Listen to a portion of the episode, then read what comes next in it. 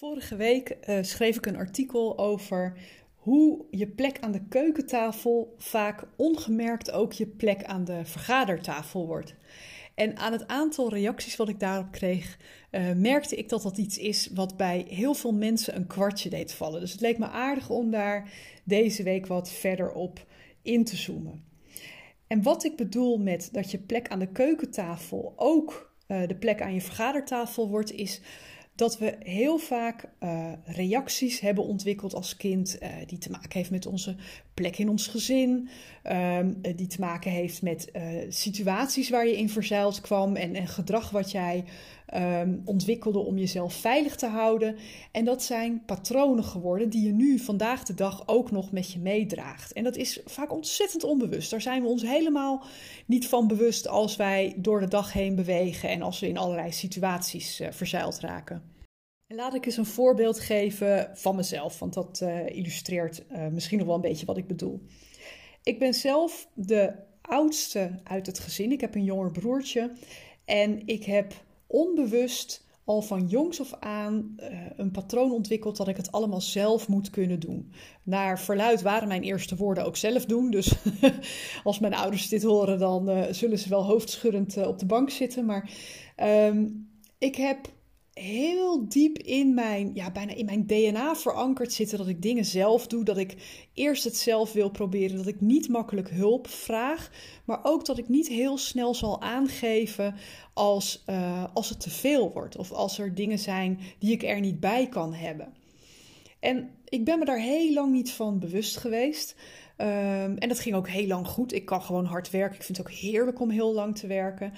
Totdat ik op een gegeven moment echt tegen mijn eigen grenzen aanliep. Nou, daar kwam natuurlijk nog heel veel meer bij kijken. Maar uiteindelijk was de druppel bereikt en merkte ik dat ik meer had. Ja, hoe zeggen ze dat in het Engels zo mooi? Bite off more than you can chew. Dus ik had gewoon meer hooi op mijn vork genomen dan dat menselijkerwijs gezond was.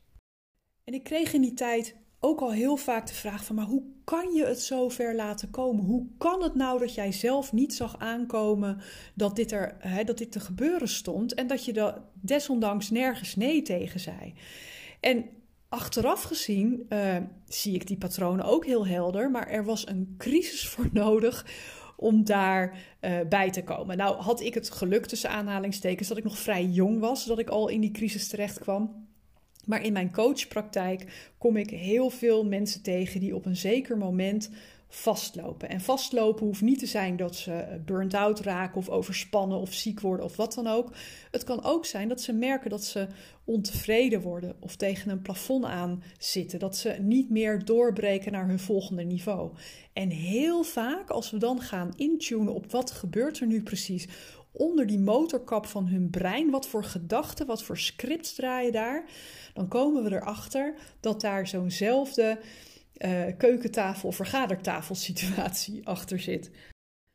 Nou, vertaal je dat even naar, naar meer psychologische termen, dan zou je kunnen zeggen dat er gedrags- of denkpatronen zijn die jou beperken in jouw persoonlijke groei of in jouw leiderschap. En die hebben vaak een oorsprong uh, in onze jeugd. Dus we hebben ze al, al decennia bij ons. En uh, het, is, het is boeiend om daar met een zekere mildheid naar te kijken van hoe heeft mij dat destijds gediend. En uh, dat hoeft echt niet iets heel traumatisch te zijn, hoor, dat je een onveilige hechting hebt of dat je altijd vechtende ouders had. Het kan ook zijn dat je een keer op een uh, verjaardag bent uitgelachen uh, door volwassenen toen je heel klein was. En dat je toen besloten hebt van ja, maar uh, ik, ik ga me nooit meer belachelijk laten maken. Dus ik ga nooit meer aan publiek uh, laten zien dat ik nou ja, iets, iets kan of iets, iets, iets kan vertellen of wat dan ook. Um, dus het kunnen redelijk onbetekenende dingen zijn die uh, op kind een grote, hè, als, als ons op kind een grote invloed hebben gehad of een grote indruk hebben gemaakt, een bepaalde imprint hebben achtergelaten, waarbij we een besluit hebben genomen van Ehm, dit ga ik me niet meer laten gebeuren. Ik hou mezelf veilig door dit niet meer te doen. Of dit juist voortaan elke keer te doen. dat kan verschillende vormen hebben. En natuurlijk, als je onveilig gehecht bent, als jij bijvoorbeeld eh, in de steek bent gelaten al heel jong, of als je uh, continu in conflict situaties zat, ja, dan heeft dat uiteraard ook uh, invloed op hoe jij nu in de wereld staat en hoe jij jouw leiderschap invult. En daar zit geen oordeel op, dat is gewoon zoals het is. Maar zodra je daar met een zekere milde afstand, mijn, mijn leraar zou zeggen met zachte ogen, naar kan kijken, dan kun je ook zien waar het vandaan komt. En je bewust daarvan worden is het begin met het aan kunnen pakken daarvan. En aanpakken is misschien niet helemaal de goede term, want dat klinkt weer je, alsof je een soort project ervan maakt. Maar met aanpakken bedoel ik ehm, het aankijken. Bewust worden elke keer als het gebeurt van hé hey, kijk, nu gebeurt het weer. Eens even kijken waar dat nu precies vandaan kwam en, en wat voor verhaal er uh, in mijn brein nu zich begint af te spelen. Er zijn kort gezegd weinig dingen in je leven die zoveel invloed over jou houden als de verhalen die jij jezelf vertelt. En vaak zoeken we de dingen die ons beperken in onze groei buiten ons. Maar als je genadeloos eerlijk kijkt naar de keren dat je jezelf klein houdt, dat je je lichtje dimt, dat je niet de ruimte inneemt die je in zou kunnen nemen om Ehm, eh, impact te hebben, om, om invloed uit te oefenen. Vaak heeft dat te maken met de verhalen die wij onszelf vertellen. En daarom is het zo krachtig om een, een, een, uh, een practice ehm, voor jezelf te hebben, zoals uh, elke dag schrijven, hè, journalen. Ehm, je kan mediteren, maar je kan ook hardlopen en dan gewoon zorgen dat je niet naar podcasts of wat dan ook luistert. Sorry als je dat nu aan het doen bent. ik wil je niet ontmoedigen.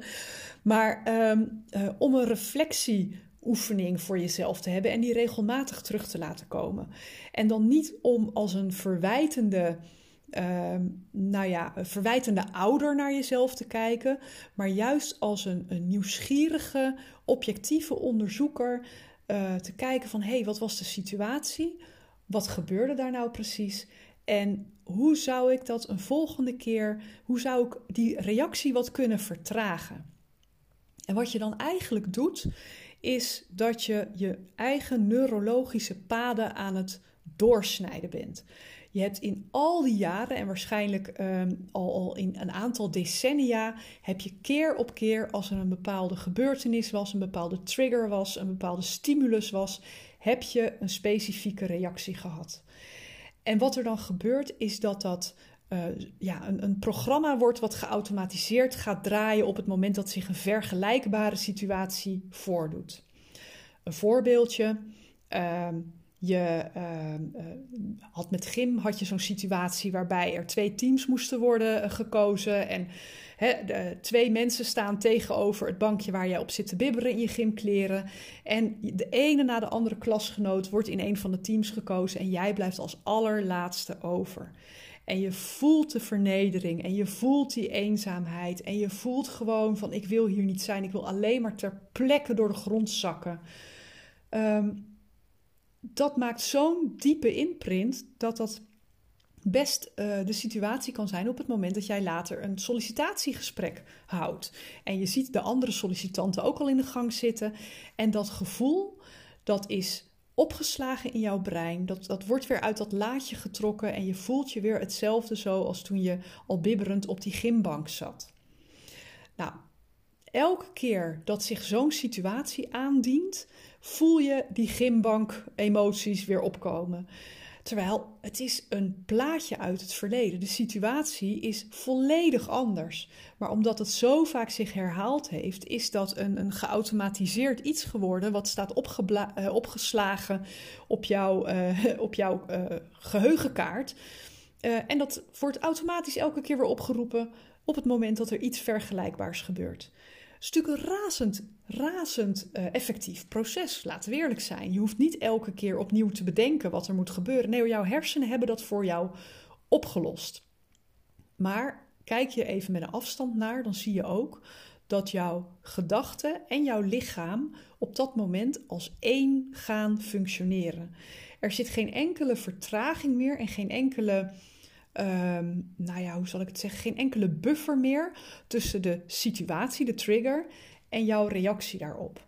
Dus jouw gevoel en, jou, en de situatie, dat, dat is één pakketje geworden. Wat in één keer uh, over jou wordt uitgerold. En in één klap voel je je vervelend, verdrietig, eenzaam, afgewezen. Noem het allemaal maar op. En op het moment dat je gaat erkennen dat bepaalde situaties steeds opnieuw terugkeren en dat je dus waarschijnlijk een patroon hebt dat jou belemmert, en laat ik daar meteen bij opmerken, ehm, er zijn ook patronen die jou ontzettend dienen. Hè? En uh, je moet niet alle patronen willen aanpakken, want het is niet dat een patroon slecht is. Het is goed om te kijken hoe patronen jou in de weg staan. Ehm, en nou ja, om, om er dan mee aan de slag te gaan. En op het moment dat je je daar bewust van bent, dan neem je als het ware een soort afstand tussen de gedachte die dat gevoel triggert en uh, jouw reactie. Je gaat als het ware over je eigen schouder meekijken en zien wat er gebeurt. Hé, hey, wacht even. Het gebeurt weer. Ik zit in een situatie waarbij ik al dan niet gekozen kan worden en er begint automatisch een gevoel in mij los te komen dat. Nou, op het moment dat je je daar gewaar van wordt, Ehm, begin je al een beetje een nieuw neurologisch pad aan te leggen. Je bent je oude neurologische paden daarmee aan het, ja, aan het doorsnijden. Oude patronen ben je aan het, aan het, uh, ja, aan het doorsnijden. Dus, en het kan zijn dat dat een ongemakkelijk gevoel geeft. Laat me daar even een ander onderwerp voor geven. Je wil um, stoppen met het eten van suiker. En uh, nou, is een goed idee, je hebt er van alles over gelezen. Dus rationeel weet jij precies van ik wil geen suiker meer in mijn koffie en ik ga geen taartjes meer eten. En die gevulde koek bij de koffie sla ik ook over. En op het moment dat er dan uh, op een verjaardag een schaal rondgaat met gevulde koeken, voel je je hand al naar, die, naar dat bord gaan of naar die schaal gaan. En je denkt van ach, deze ene keer, wat maakt het ook uit? Of, nou ja, weet je, ik kan natuurlijk ook morgen uh, beginnen met stoppen met suiker. Of je denkt, uh, ja, maar ik voel me een beetje wiebelig en ik kan suiker goed gebruiken omdat mijn bloedsuikerspiegel waarschijnlijk wat laag is. Het grappige is dat al dit soort gedachten is fysiologisch heel goed verklaarbaar.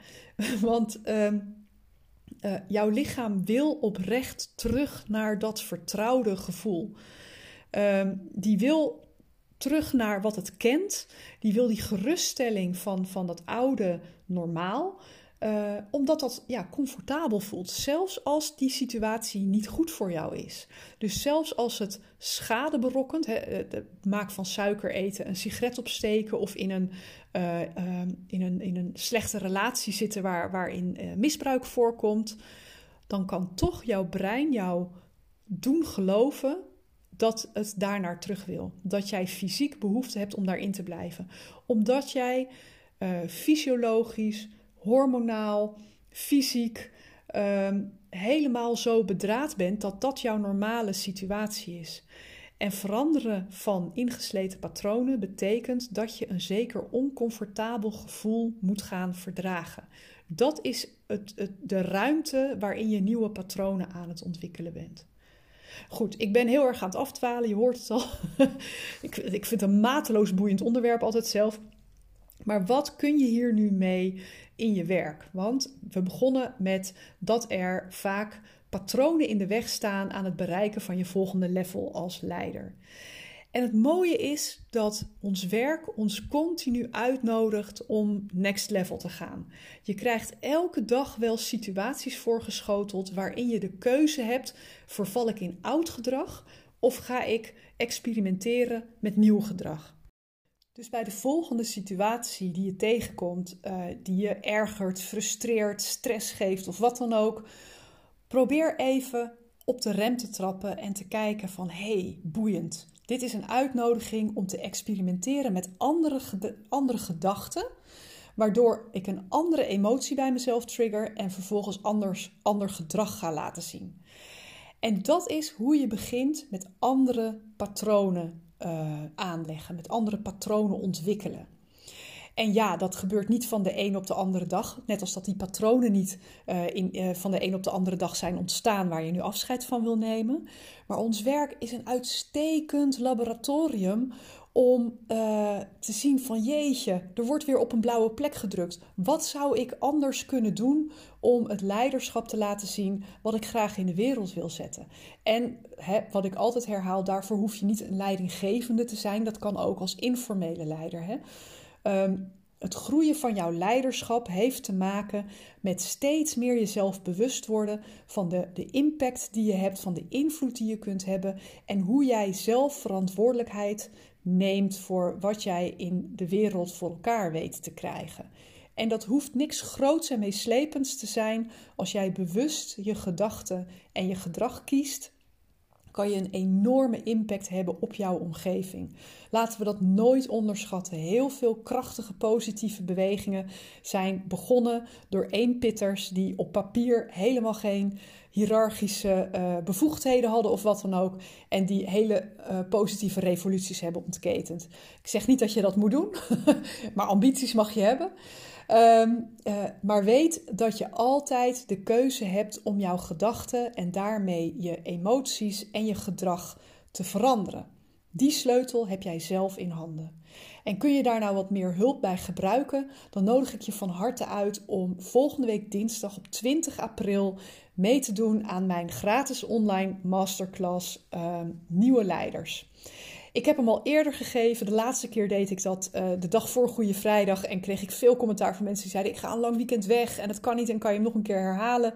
Dus op heel veel verzoek geef ik hem nu nog een keer. En ik weet dat er mensen zijn die graag nog een keer meedoen, omdat ze de vorige keer er veel waarde uit hebben gehaald. Dus wil je leren hoe je van jezelf een, een, een krachtig instrument maakt, hoe je je invloed vergroot, hoe je je positieve impact kunt vergroten en hoe je aan de slag kunt gaan met jouw mindset op dat uh, gebied. Investeer dan dat uurtje, dan neem ik je helemaal mee en geef ik je een heel aantal krachtige tools waar je meteen in de praktijk mee kunt gaan experimenteren. Het is aanstaande dinsdag 20 april. We beginnen s'avonds om half acht en het duurt ongeveer een uur tot maximaal vijf kwartier. Leuk als je erbij bent. Aanmelden kan uh, via mijn website, deimplementatiedokter.nl en dan forward slash masterclass streepje nieuwe streepje leiders. En ik zal ook in de show notes de link opnemen, zodat je uh, het makkelijk kan opzoeken. Heel leuk als je erbij bent. En volgende week spreek ik je heel graag weer op deze plek met dan een heel boeiend interview. Tot dan!